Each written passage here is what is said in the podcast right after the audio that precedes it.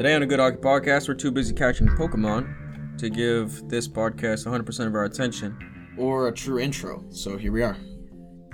Welcome back to another episode of Good Hockey Podcast. You can find facts, stacks, and speculations. All the good stuff that all you folks want to hear.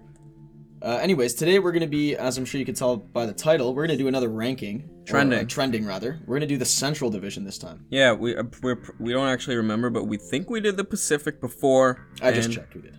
We did the Pacific before, and boy, oh boy, is that a good episode. Uh, you should check it out because all- of our predictions were well thought out. They had rationale. They were reasoned. They were rich decisions, rich, correct. rich arguments, Damn right. well documented, well researched. And today we're going to provide you the same insight to the Central Division, which includes teams that are not on the Pacific and not in the Atlantic or the Metropolitan. Very specific. So today we're going to start with. What, what? Should we just do from top to bottom with the list we got here? Top to bottom. So first team that we're going to look at. It, I talk like a Boston guy there. Talk to bottom. Top to bottom. Yeah, that was more Australian than He's anything. trading. Playing We hockey. make put a couple shrimp on the barbie. Playing hockey. All right, well, we're going to start with the Chicago Blackhawks, who I'll just. decided to rebuild, and then Kane and Toews and DeBrincat. Well, I guess more Kane and DeBrincat last year said, "Fuck that, we're not rebuilding." Uh, they're not rebuilding anymore. Quick They made- regroup. Yeah, a couple of big changes. They're going to make another stab at a cup run. It seems like they could have a at least a playoff contending team here with Jonathan Toews coming back. They Yeah. also bring in Seth Jones. Kirby Dach will be here for the whole season. Yep. Uh, unfortunately, they do tre- trade a couple of big pieces for their future with uh, a first round pick and Boqvist going over to Columbus. Sure. in that Jones trade, but they did upgrade their defense. They signed, oh god, I can't remember his name right now. He was playing on the Buffalo Sabres. McCabe? I believe it's Jake McCabe. This is a good hockey podcast. They also traded a third round pick to the Vegas Golden Knights for Marc Andre Fleury. And I think that this maybe I don't know that Seth Jones is the biggest move for this upcoming year. I think that that's a huge difference to the defensive core, obviously. But I don't know that their current goalie before making this move for Fleury, uh, Kevin Lankinen, I don't I just don't think that's a guy that makes you a playoff contending team Definitely not. a guy like Marc Andre Fleury clearly uh, is Vezina winner. Uh, he's getting a little old, but he has shown that he can still. He has the endurance to play those back-to-back games. And besides, the it's not like the Blackhawks have no one; they have Kevin Lankinen. Yeah, and he is old, but there's honestly been really no signs of decline as he's aged. So I think he'll be fine over there in Chicago. Yeah, Bring some uh, some solid some solid net money to their team. yeah. You give another year for DeBrincat to get better. I think Kane will probably not have as good of a season as he did last year, but I wouldn't be surprised if he did. You know, Jonathan Toews, you're probably good for 50, 60 ish points and some great defense. They bring in Tyler Johnson. Dylan Strome has another year to to develop. Hopefully, he can get back to uh, his. I believe it was like his first or second season. He was playing with Jonathan Toews and was on a 70 point pace or something crazy. Yeah. So hopefully, he, he can get back to that that pace. I like Kurashev on the left side here on their third line. So I think there are some really significant moves with this team. They seem to have a complete and competitive top nine that can move around a little bit if need be. It's very flexible. They have a great looking top four and a pretty nice rounded out top six for their defense. A good and- number one goalie. A good number, a great number one, and a really good number two. So I think this is a great Chicago Blackhawks team. They're certainly Yeah. trending upwards compared to last year. Also, notably, Andrew Shaw is currently injured and not on the lineup, but he can easily fit in on that third or fourth line, and that team becomes even stronger. Yeah, a little bit, a little bit more tough to play against. Feisty, some might say. All right, next up, Winnipeg Jets. I would say they're on an upward trend because they only really lost. Well, I guess they only yeah they only really lost Mason Appleton, pretty much the the major impact player that's leaving this roster. They still got their amazing top nine aside from him, and they just strengthened up their defensive core by so much. Yeah, in the offseason, they re signed Andrew Copp. That was really necessary to a fairly team friendly deal. It's only one year, but they still got him, so that's what's important. They bring in Riley Nash. That's not the biggest thing I ever heard of, but the most significant changes were to their back end. they needed to give Hellebuyck some help. He got kind of fleeced last year and was just overloaded with the amount, with the volume of shots and the quality of shots, which is why Hellebuyck's performance, his numbers at least, uh, dipped a little bit last year. So this year they decide to give him some more support. They bring in Brendan Dillon as well as Nate, Nate Schmidt. Schmidt. So Brendan Dillon is a nice defensive component. They have him on the top pairing here. I don't know that with his age he'll be able to keep up with those minutes, and I don't think it's the biggest thing where you immediately go, "Oh, now Winnipeg Jets are a Stanley Cup contender." But I think that this these changes make them better as a playoff contender. Definitely a playoff contender. I think they're, uh, you know, top three in their division. They're going to be in the playoffs. It, it just depends on if they're going to get swept or not this year. Yeah. Uh, I do think that their defense is a lot stronger. Connor Hellebuyck is a Vezina worthy goaltender. You know, I don't expect him to decline at all into next season, and they're going to be a powerhouse in the Central. Yeah, I'd say trending upwards because they lost in the first round last year, right? Yep, swept by the Oilers. I think they're better than a first round team with this roster. They're probably still a top 10 in the league team. Oh, for sure. Um, they'll probably lead their division or be close to it. So, if not trending up, trending across. I only say trending up, slightly up, because of these minor additions, which might not really be Yeah. the thing to push them over the edge, but they have got better. So, it's a trending upwards. Now we're on. We're gonna move on to the Nashville Predators, who I'm not really sure what to think about this team. I guess trending downward, right? They traded. Arvidsson. They traded uh, Ellis. They Oh, traded Arvidsson. traded. They, okay, yeah, they lose Ed. They lose Ellis and Arvidsson. They bring in Cody Glass. So their defense looks a little bit worse, but it still looks nasty. You know, we've got Dante Fabbro who still hasn't fully stepped up. Mark, Marvin Josi, Ekholm. yeah, Josi winning the Norris a couple years ago. Ekholm, every he was hot topic for being traded last year. Everyone wanted to build a piece of him. They only got him for one more year, so it's probably gonna see see how they open up, and then I, they might be doing a fire sale here. Uh, Johansen and Duchene, those contracts are Yeah. looking horrible. Filip Forsberg is a fine player. Mikael Grant, like I just look at these guys, and it's it's looking like they are a couple losses away from a rebuild. They lose Pekka Rinne, he retires. They bring in David Rittich. That's not really that sick. Juuse Saros is great, but he's streaky, and I don't see this team as a competitive team Neither do I. because the forwards are looking real thin, even the defense are looking thin, and there's too many ifs. So I think these guys are probably trending across slash down because it seems like they lost more than they brought in. But I don't know that their position as a, as this sort of bubble team is completely changed. They also have concern for the end of the season because Filip Forsberg and Matthias Ekholm are on their final years of their current deals. And unless Ryan Johansen and Matt Duchene can live up to those contracts and start playing like some real one one C two C guys, I can see Filip Forsberg uh, and Matthias Ekholm walking if they're not traded at the deadline or prior to it. Yes, 100%. I mean, this team really started trending downwards ever since they signed Matt Duchene. Yeah. That, I, well, it was Duchene and Johansen in the same year, right? Or back to back years. something like that. Either way, I, I think the Predators are on a downward trend, and I expect that rebuild to hit fairly soon. But I guess we'll have to see when the season opens. Next up, we've got the Arizona Coyotes, who this is not news. They're obviously trending downwards. They are hitting or heading towards their rebuild phase. Yep. It seems like they're actually in their rebuild phase now. It's only a matter of time before Phil Kessel's got to be gone. They'll probably hold on to Clayton Keller throughout this rebuild, maybe even Christian Fischer, but I don't know. They trade away OEL, they trade away Dvorak, they trade away Garland. They lose both of their goaltenders and don't really bring in anybody who's a bona fide number one guy. So I think the team, I think the plan for this team is to tank. Yeah, they bring in Shayne Gostisbehere. They bring their their, Soderstrom. their fourth line forward is essentially ex shitty Vancouver Canucks. Yep.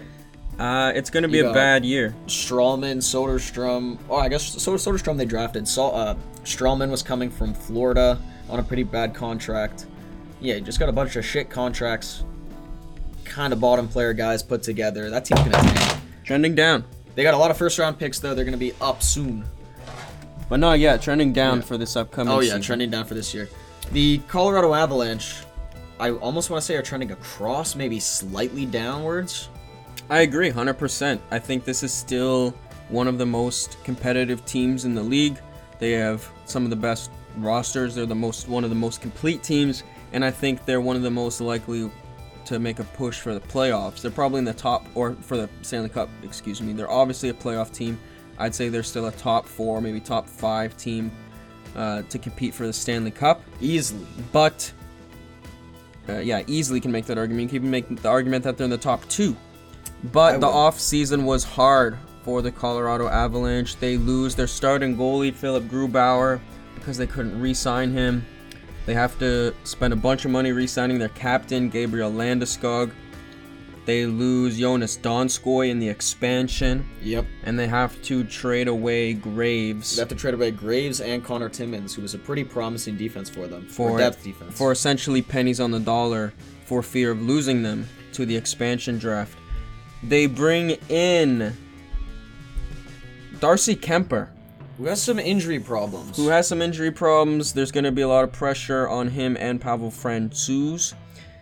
Um, so we'll see. That's a big question mark, man. Big goaltending question mark. They do lose Grubauer. They didn't want to pay him, or they wanted to pay him five, and he went to Seattle to get six or whatever it was. But yeah, hopefully Antti Raanta uh, Antti Raanta can stay healthy. So I'd say this is still one of the most complete defensive lineups. It's still some good goaltending. It's an amazing top six, and it's a good a- forward core regardless. Yeah. It's a, it's a solid top nine too. Alex Newhook and Tyson Jost are both promising guys. Yeah, and then Nichushkin isn't a nobody. Definitely not. Uh, they bring in Murray from the Devils to fill up that bottom defensive position. He's a solid guy there too. Next up, we've got the Minnesota Wild, who have just re-signed Kirill Kaprizov. So we could actually do this because without that deal, we can't really Yep. say much about this team. Over the off-season, they mostly got up to getting rid of players, namely Zach Parise and Suter. Yep, Ryan Suter. Uh, two big deals they signed a fucking decade and a half ago or something like that that they just could not afford for their roster anymore. No, Suter getting paid almost eight million dollars at forty does not sound good for the team. Some new names. I think is was Goligoski always here? I believe Goligoski was on the Stars, and John Merrill came over from. Vegas. That's right. Okay, so this is also one of the most complete defensive cores in the league, and it's you know I would I really doubt this forward core. It reminds me a lot of how I feel about the New York Islanders. Mm. The comparable being Kaprizov and Barzal. I just think Kaprizov is way more skilled. I just I look at this and it's like no one on this lineup, the forward lineup really stands out to me, but I think they're a team that gets it done by committee. I am consistently proven wrong with my expectations for this team. Yep. I don't know that they've made any changes to the lineup or any of their lineup are like in a upward trend. So I think that they're and like they got good goalies too, but they didn't make any changes. Maybe Kaapo Kähkönen is a little bit better for next year. My summarization of all this is the Minnesota Wild are probably trending across. Probably trending across unless Marco Rossi and Matthew Boldy can have impact seasons in their rookie years. Again, Marco Rossi is very confident. He's saying that he's going to make their lineup out of training camp, and he's more than ready to be a competitive player in the NHL. So if he can step in on their team as another offensive threat alongside Kaprizov, you know, maybe this team is actually trending upwards here. Next up, we've got the St. Louis Blues, who had a little bit of a disappointing season last year. I'm looking at Jordan Binnington. At he's just the perfect example of a streaky goalie who you don't want to give a contract to. I feel like he's a just over 900, but probably under 910 save percentage average for the rest of his career. That's not Stanley Cup winning numbers. That is bubble team slash potentially competitive numbers, depending on how better the rest of your team is. Big story for this team, perhaps why they were underperforming last year, is they lost their captain, their star, uh, Alex Pietrangelo, and instead they they don't want to pay him the big money, so instead they pay uh, Torey Krug a On a little bit less of money. And yeah, this defense just looks It looks just less. okay. It looks okay. It's it's it's it's a lot more meh. Colton Parayko didn't have the breakout year last year that everyone was hoping he would. to fill that spot for Pietrangelo. Mm-hmm. I think some highlights for this team in the offseason is that they managed to keep essentially uh, their entire forward lineup while also bringing in Brandon Saad and Pavel Buchnevich. Yep. I think those are huge upgrades to the top six and makes this top six very spooky. The top nine is very nice as well. You're giving one more year for Robert Thomas to, to develop, and then Jordan Kyrou, who really started to pop off last year, is only gonna continue that trend for this year. Yeah, Tarasenko's not on this lineup that we're looking at, and it's been confirmed by the GM that he's going to be starting that season or starting the season in St. Louis. So that's insane. That means that you probably have Tarasenko on this second line, or on that whatever. You have Tarasenko on the top six. Sanford on the third line. Yeah, something like that. Then you got Sanford, Thomas, Kyrou as the third line. That's pretty gross. The defense here, I'm just looking at Colton Parayko, waiting for him to show if he can step up or not. And I'm looking at Jordan Binnington to see if he will have maybe a bit of a rebound year. I would be surprised with that, but perhaps he will follow through with my prediction and continue to be a meh goaltender. Yeah, they did a great job bringing in uh, Pavel Buchnevich for, I believe it was just him for Sammy Blais, one for one. It's an insane pickup uh, by St. Louis. Pavel Buchnevich was one of like the leading goal scorers on the Rangers last season. I have no idea why they would want to make this trade, but it, you know, if you have Tarasenko and him playing on the first and second lines respectively, that's a lot of scoring threats alongside per- uh, Perron, Schenn, Brennan Saad, and then O'Reilly. It's this scary top six. It is a good looking team. I think the experiment with Hoffman last year didn't really work, No. and I think they want they were missing that power play scoring. So bringing in someone like uh, Pavel Buchnevich is a big improvement. At the same time, they were playing most of last year without Tarasenko. If he's healthy Yeah. this year, then that'll really help improve their power play scoring. So I think this team is trending up I agree. just because of last year. I think Well, yeah, compared to last year, this team's definitely trending up. I think from like three years ago when they just won the Stanley Cup, obviously they're they've gone down a little bit. They lost some of their star or their stars, but um, yeah. Overall, this year upcoming St. Louis Blues, I'm looking for probably some good things. So trending slightly up, Yep. a bit more than across. Finally, we've got the Dallas Stars, who had an underwhelming season last year after being plagued with injuries from the goalies to their star forwards as well as their defense Yuck. intermittently. Over the offseason, they sign Heiskanen to a big ticket, eight and a half million over a fuck ton of years. I don't exactly remember how much. They also bring in Ryan Suter, who was bought out by the Minnesota Wild.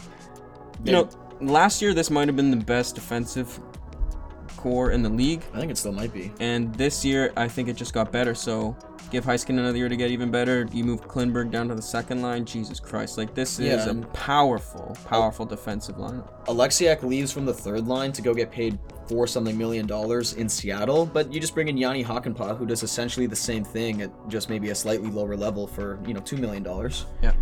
Keeps that that line with Sekera intact. Seguin, um, what's his name? Seguin and Jamie Benn are back full time. Hopefully, That's the plan. that's the plan. After missing a lot of time last year, I believe that Roope Hintz was having some inconsistencies with his playability last year. It was Yeah. like every other game he wasn't able to play. So he's a really good player. He's about a point a game ish player. So if he can sure. play, he's going to put up a lot of numbers. Jason Robertson last year was almost a point a game player in his rookie season. This year, if he gets the ice time, that's the big question mark because Seguin and Benn coming back, they might be taking up too much ice time. But when Robertson was on that first line getting those minutes and on the first line power play, he was really, really showing that he uh, deserves to be up there. So I'm hoping that he gets that time again. I'm obviously biased because I have him in my fantasy league, but Yeah, well, why not play him with Jamie Benn and Tyler Seguin on the first line for a few games, or Roope Hintz and Tyler Seguin on the first line for a few games, right? I think play him with those guys. He's shown that he can put the points up. With someone like Pavelski, I think with Seguin, he's going to be a weapon. yeah, why not is a good question. We should ask Rick Bowness. Come on, buddy, just do it. Yeah, he's a good guy. Uh, Give it a try. We need some of this stuff. So I think Khudobin is a consistent goaltender. You know what you're going to get out of him. Ben Bishop's still on the IR, but it's fine. Khudobin and Oettinger were playing. Very well. They were playing fine last year, and I think They you give Holtby. Oettinger another year to get better. Did they bring? Yeah, they brought in Holtby this Uh, year. one year, two million dollar deal. That's a bit of a roll of the dice for me because Holtby looked pretty bad in Vancouver. However, Vancouver has a terrible defensive lineup, Yep. and the Dallas Stars have arguably the best defensive lineup. So And yeah, uh, Vancouver was plagued with injuries too, so they were playing. You know, they they were missing Pettersson the whole season. Right. It, it was tough. It was kind of tough to watch. That, that was a shit season for Vancouver. Terrible. overall, I say that the Dallas Stars are probably trending Upwards. up. I would say upwards. compare everything looks good and better compared to last year. And Ben Bishop might be coming back. It's a big might, but he might be coming back. And if he does, that's another huge upgrade for them. Upward trending for Dallas. This has been a good hockey podcast. We have been trending the divisions. Get ready for the Atlantic or the Metropolitan. One of those two are coming up next. Uh, insert social media plug here. Follow us on there or something, or don't. Doesn't really matter at all. Um, but subscribe to this podcast. Yeah. Goodbye. Oh, bye.